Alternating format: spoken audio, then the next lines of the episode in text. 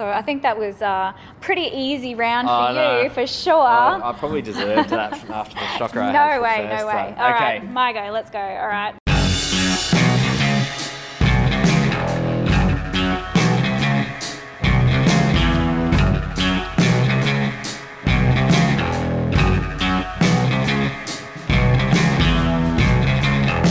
Hello to all the new viewers out there that have come over from Amy Louise. You may be wondering who the person actually is in this video. Well, my name's Liam Elysiums and I'm the co-founder and president of Pracky. But what is Pracky? Well, Pracky is an initiative that was begun by beginning teachers for beginning teachers. We aim to support pre-service and early career educators through best-in-class digital media and in-person symposium events. I hope you like this interview and if you like what you see, why not head over to our website at www.pracky.com. Check us out, see what we're all about, and if you want to join the Pracky community, head into our contact form on our homepage, chuck in your email, and that'll be the best way to keep in contact with me and the Pracky team. We'll let you know all about our new blog posts, articles, and videos, and let you know when we'll be in town for the next Pracky symposium. I hope to see you over there, but until then, let's get on with the video. What's up, Prackies? It's Liam Elysiums here for another episode of the Classroom Nightmare Teacher Hack Challenge. And we're joined, my opponent today is Amy Louise from the Australian Teacher Tube community. Thank you for coming in and spending some time with us Thanks today. for having me, Liam. I'm very excited about today. So, what, we, what the rules are, uh, we have three piles of cards, and these cards have different things on them about a class that you might have as a teacher. this pile is the type of class that you might have, so the grade and their personality type. Mm-hmm. This middle pile is the time of day that you would hypothetically have that class, from period one Monday all the way to last period on a Friday. And this pile is something that's drastically wrong with your lesson that's just been thrust upon you and you need to sort it out. So, what we're going to be doing is we're going to take it in turns, picking one from each pile and offering our solution as to how to overcome that as a teacher. Does that sound good? Sounds fantastic. All right, so since I'm the host, I'll go should- first. You should definitely go first. okay. So I have overachieving grade 10s, period one after a public holiday, and one student has an aggressive outburst. okay. So overachieving grade 10s, I find sometimes that when students are overachieving, it's almost harder to teach them than they're underachieving. Supporting gifted students is something that probably I think needs more attention on it, so I find it quite difficult. Now, period one after a public holiday, public holidays just upset everything, and usually any type of change for a student just derails the whole week. Usually, on a day like that, you'll have last minute room changes, maybe half of Tuesday's schedule and the last half of Wednesday's schedule, and they might do something that will upset the rhythm of all your students. And then to compound that, one of my students has had an aggressive outburst. So I'm pretty, I've got pretty bad luck with this one.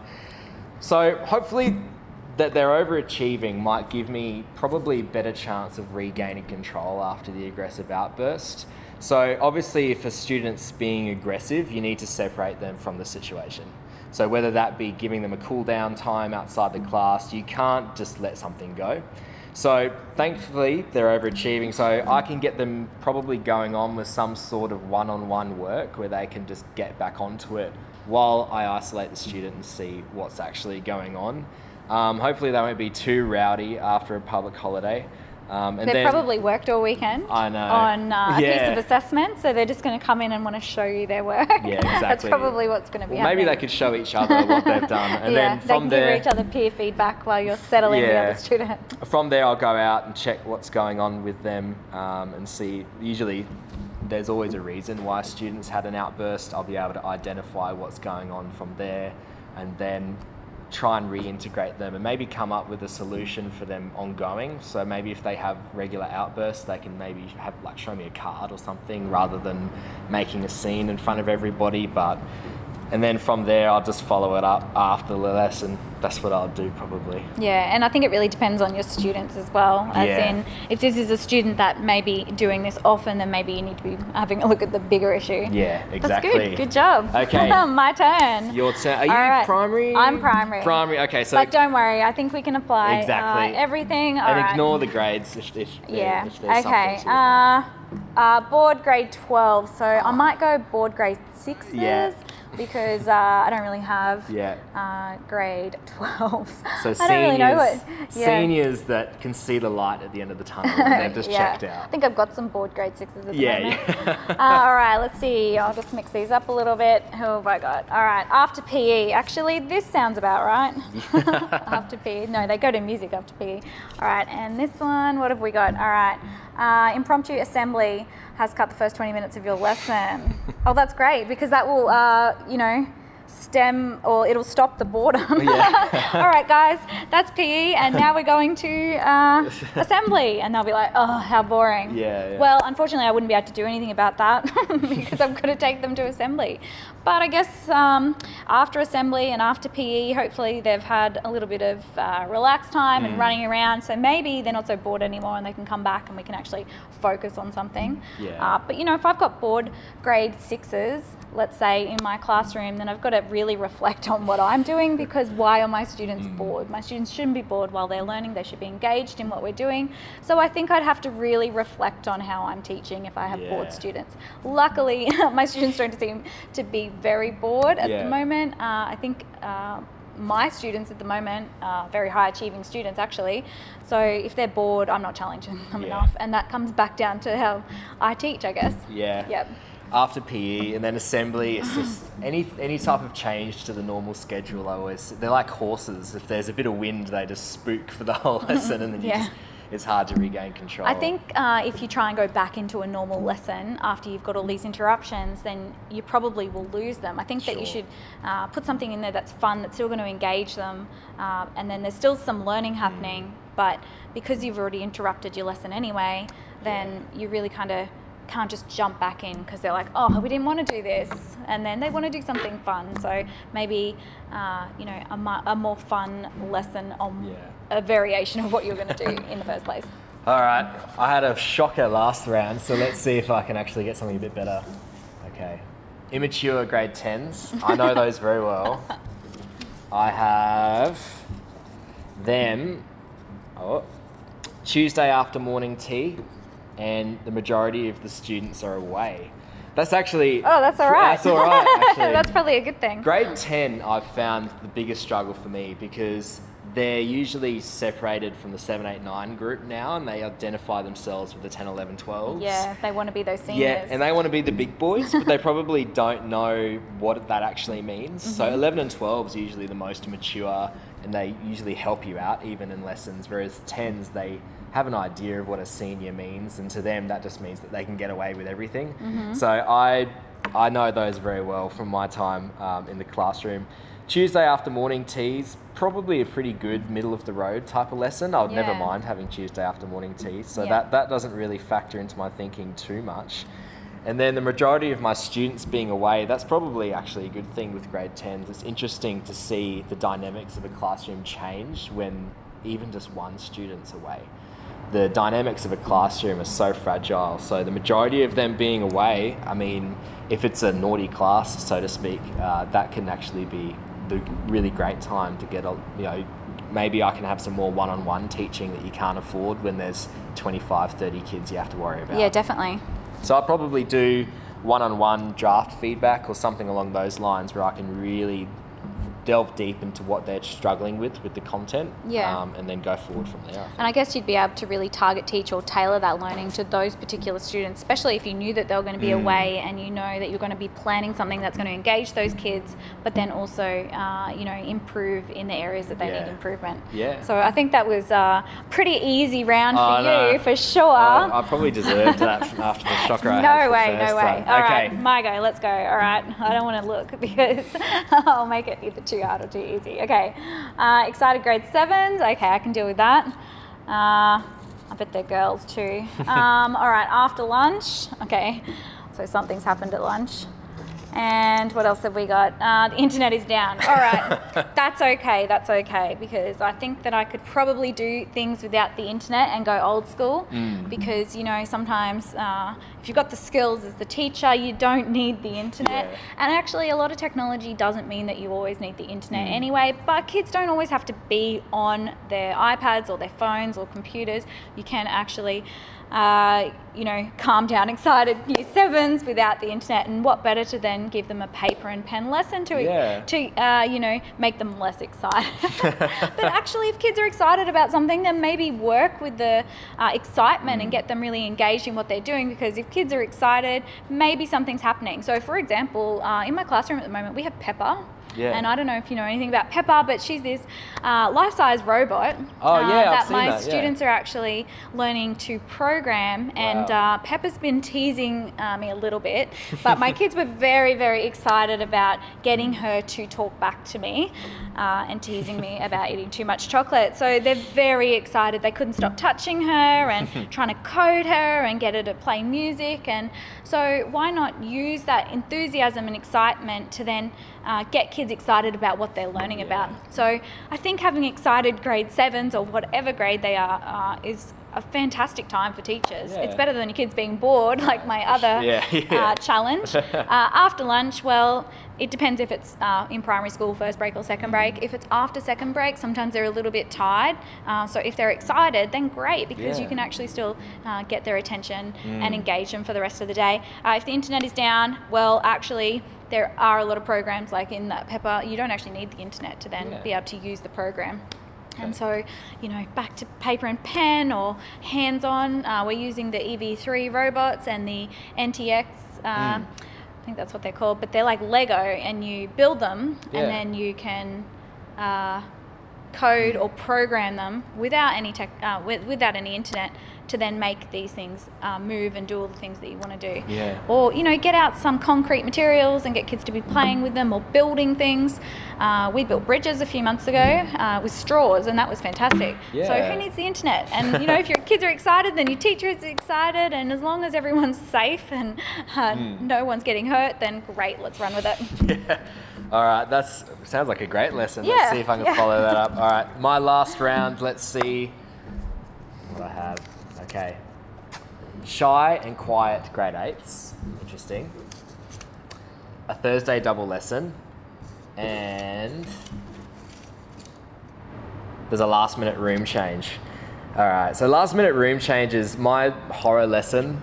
Everyone's got the cliche horror lesson that they always bring out. Was I was on prac and then I had a very last minute room change, but then that room was already being used. And then we went to the library, but then the grade 12 was having a presentation in there. So we literally had nowhere to go. And it was about three quarters now through the list, and We're just walking around trying to find any spare space. Kids are fighting in the garden. You go, no, John, come on, hurry up. So a last minute room change, especially if there's something drastically wrong like that, can really derail a lesson. But hopefully that they're shy and quiet. I mean, introverted classes are kind of an anomaly, but they're really interesting when you get them. I find it. I was saying in the last video that if a, if someone's just explicitly naughty, that that's almost easier than if someone's kind of really reserved, Yeah. especially if you're trying to encourage participation and things like that. So mm-hmm. Maybe a last minute room change. If we have to kind of get up and go to another um, part of the school, maybe that movement might get them up and about Yeah. maybe even it might it might encourage them to a bit of activity um, and then for a double lesson hopefully i have all the resources that i need and i've planned especially if there's a last minute room change so i always say for beginning teachers to have a little pack because i know some teachers are very protective over their resources and bring them with them wherever they're going so if you have a room change you need to ensure that you've planned for maybe the worst case scenario where you can teach no matter where you are Yep. and then for a double lesson, um, maybe that first lesson I might, since they're up and about and there's, we've probably wasted time going there, um, I might do something open-ended questions or maybe a bit of group work or something that doesn't have to rely on too much specific timing, something kind of open-ended that they can get on with. And Mm-hmm. Yeah. then halfway, and maybe some yeah. collaborative work as well because if Mm. you've got students working uh, in groups and they're working collaboratively uh, you have an Yeah. Mm. inquiry question for example uh, whatever subject it is and yeah, Yeah. that sounds good And then halfway through the double, they'll have a break, and then we can reset. They'll be used to their surroundings, um, and then I can get on with the hardcore content that you usually get through on a double. yeah So and maybe uh, maybe you actually have a, your room back by then yeah, yeah. yeah, Who knows where we're going for the second double? That's another thing. and If actually especially if it's a double Yeah. lesson uh, i'm just thinking for high school if you've got a double lesson then it's probably good to actually have a bit of change of scenery Yeah. just to keep them uh, awake Yeah, and excited about what's happening I struggled with doubled lessons when I was a student, and then yeah, Thursday. That was I put that in there because I still have PTSD about double maths on a Thursday morning. It's actually so strange how funny, um, how different it is in a high school compared to what it is in a primary because Mm. You basically have the same room all day long Mm. and you have those kids pretty much all day long. Yeah. And so a double lesson, uh, for you guys, it might be, what is it, one and a half hours? yeah, something along those lines. Yeah, it could so- be even up to two. Yeah, so every morning I have my kids for two hours. Yeah. And when you're in primary, you need to be uh, mixing it up all the time. So, Mm. uh, especially in the lower lower years, you really only want uh, 15 minute sessions and everything. Yeah. Uh, for me, in my uh, teaching for the first two hour in our literacy block, we've got half an hour, half Mm. an hour, half an hour, and half an hour, and you have to keep mixing it up so that students are moving, they're doing different activities, so that they're not sitting there staring at Yeah. you teach that whole time. So it's really important to uh, mix it up, get them doing different things in that whole block. Yeah. Yep. Interesting. All right. Let's right, see your last, round. Last one. All right, here we go. So too cool for grade 11. So too cool students kind yeah, I've got some too cool Yeah, students. yeah. Um, Monday period one. Okay, that's fine. That actually can be. And then what's this one? Uh, AV is not working. Audio visual. So projectors down, Oh, audio's yep. down, no powerpoints, nothing. That's all right because we do literacy block on a Monday, uh, period one or Mm. session one, uh, and too cool for grade. Well, let's go six or even some of my year fives maybe. I've got a multi-age class, so I teach four, five, and six in the one class. Uh, except my kids this year are, let's just say, high achievers, also known as.